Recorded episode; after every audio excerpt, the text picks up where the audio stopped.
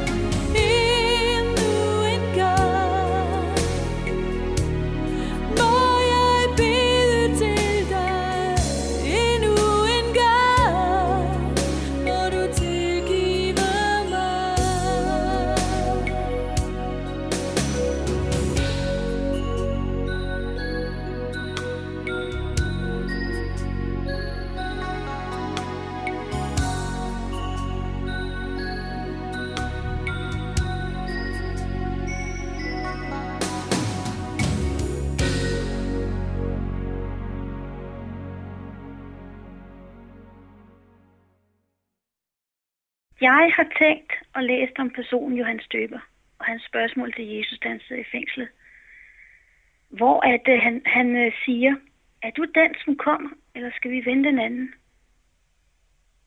Johannes han stiller spørgsmålet, så man kender Jesus og er tæt forbundet med ham i Guds frelsesplan.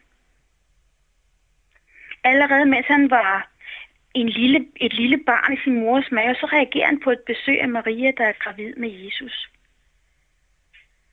Om Johannes, der siger Bibelen jo andre steder, at han skulle pege på Jesus og bane vejen for ham. Og Johannes, han ved, hvem Jesus er, kan vi også høre af Guds ord, hvor han siger, se Guds lam, som bærer verdens synd. Men alligevel så kommer den her ørkenprofet i dyb tvivl og anfægtelse i fængslet, hvor han er, om Jesus overhovedet er den Messias, som skriften taler om. Blandt jøderne, der var der dengang en forventning om, at Messias ville komme som konge i magt og herlighed. Men Jesus, han rider ind i Jerusalem på et æsel. Vi kan som Guds børn komme i samme tvivl og anfægtelse som Johannes. Så vi spørger Jesus, som vi har kendt i mange år. Er du den, som kommer, eller skal vi vente en anden? Johannes han holder ikke sin tvivl for sig selv, om Jesus er Messias. Han går lige til kilden og stiller et direkte og fundamentalt spørgsmål. Hvem er du, Jesus? Og det viser egentlig, at Johannes har tillid til Jesus. Og her er Johannes en vejbereder for os, kan man sige. Det eneste sande, vi kan gøre, når vi kommer i tvivl og anfægtelse, det er at gå til Jesus. Så vi kan komme til ham med alt. Og alle spørgsmål er tilladt i Guds favn. Jesus han begyndte, besøgte godt nok ikke Johannes i fængslet, men sendte et svar på hans spørgsmål med disciplene. Og de skulle fortælle Johannes, hvad de hører og ser. Som Jesus siger et andet sted i Det Nye Testamente, blinde ser og lamme går, og spedalske bliver rene og døve hører. Døde står op, og evangeliet forkyndes for fattige. Det var det, de skulle sige til Johannes. Derigennem peger Jesus på sine gerninger for Johannes. For Jesu handlinger svarer til de gerninger, som vi lige, som vi lige har hørt. De svarer til, hvad Det Gamle Testamente havde forudsagt, at Messias skulle gøre. Johannes han genkender ordene om Messias, og de spreder tvivls tårer om ham. Så der midt i fængslets mørke, der hører den fattige Johannes, den største af alle profeter, det evangelium, som Jesus bringer. Og der kommer lys ind i tvivlens mørke. Det er kun ordet om underet, om barnet i krybben, der kan skabe lys i mørke og sætte mennesker fri. Jesus, han fortæller andre mennesker om Johannes' betydning, mens Johannes er i fængsel. Flere gange så stiller han alle dem, der hører på ham, spørgsmålet. Hvad gik I ud i ørkenen for at se, da Johannes han var der? Jesus han svarer selv på spørgsmålet. Folkene de kom ikke for at høre, kom ikke fordi at, at Johannes var populær og havde et budskab, som de kunne lide at høre. De kom ikke fordi Johannes var en mægtig konge. Folk kom for at høre ham, fordi han var en profet. En gudsmand, der talte Guds ord. Alvorlige domsord, som skulle gøre folket klar til at tage imod Jesus. Det er endnu en af grundene til, hvorfor vi har brug for Johannes op til jul. For at vi kan blive klar til at tage imod Jesus barnet, Guds julegave til os. Vi må få øje på, hvad det er, der gør, at vi kommer i kirke juleaften. Nemlig for at se, for at høre, for at fornemme, at det er noget helt særligt, der er kommet til jorden. Det er nemt at se lysene og mærke glæden over at synge julesange blandt, blandet med et gavelængsel og duften af julemand. Men det redder os ikke fra den evige ild. Det er kun barnet i krybben, der kan det. Jesus han siger som noget af det sidste til Johannes, da han sidder i fængslet. Salig er den, der ikke forarves på mig. Da jeg læste den her tekst og skulle forberede mig, så var det nogle helt nye ord for mig. Fordi, hvornår har jeg været forarvet på Jesus? Hvornår har du været det? Jeg har ikke prøvet at være forarvet på ham, men jeg er forarvet på mig selv og min synd, for den er så gennemgribende, at Jesus måtte blive fattig for min skyld, for din og min skyld, for at frelse dig og mig. Han blev et barn i krybben for os. Han døde på korset for os. Det kan jeg ikke forarges over, men takke for.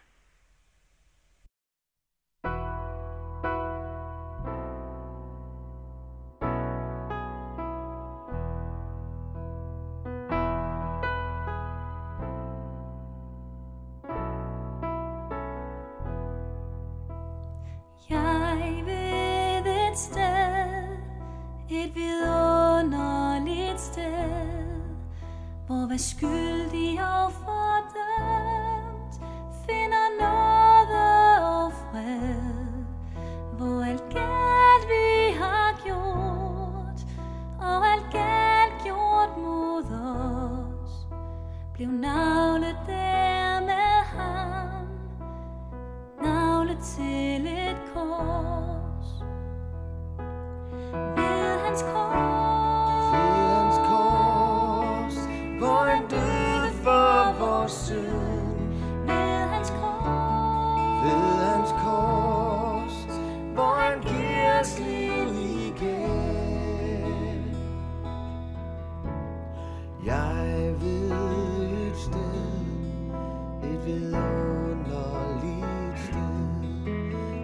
skyldig og fordømt finder nåde og fred, hvor alt galt vi har gjort og alt galt gjort mod os blev navlet der med ham, navlet til et kors.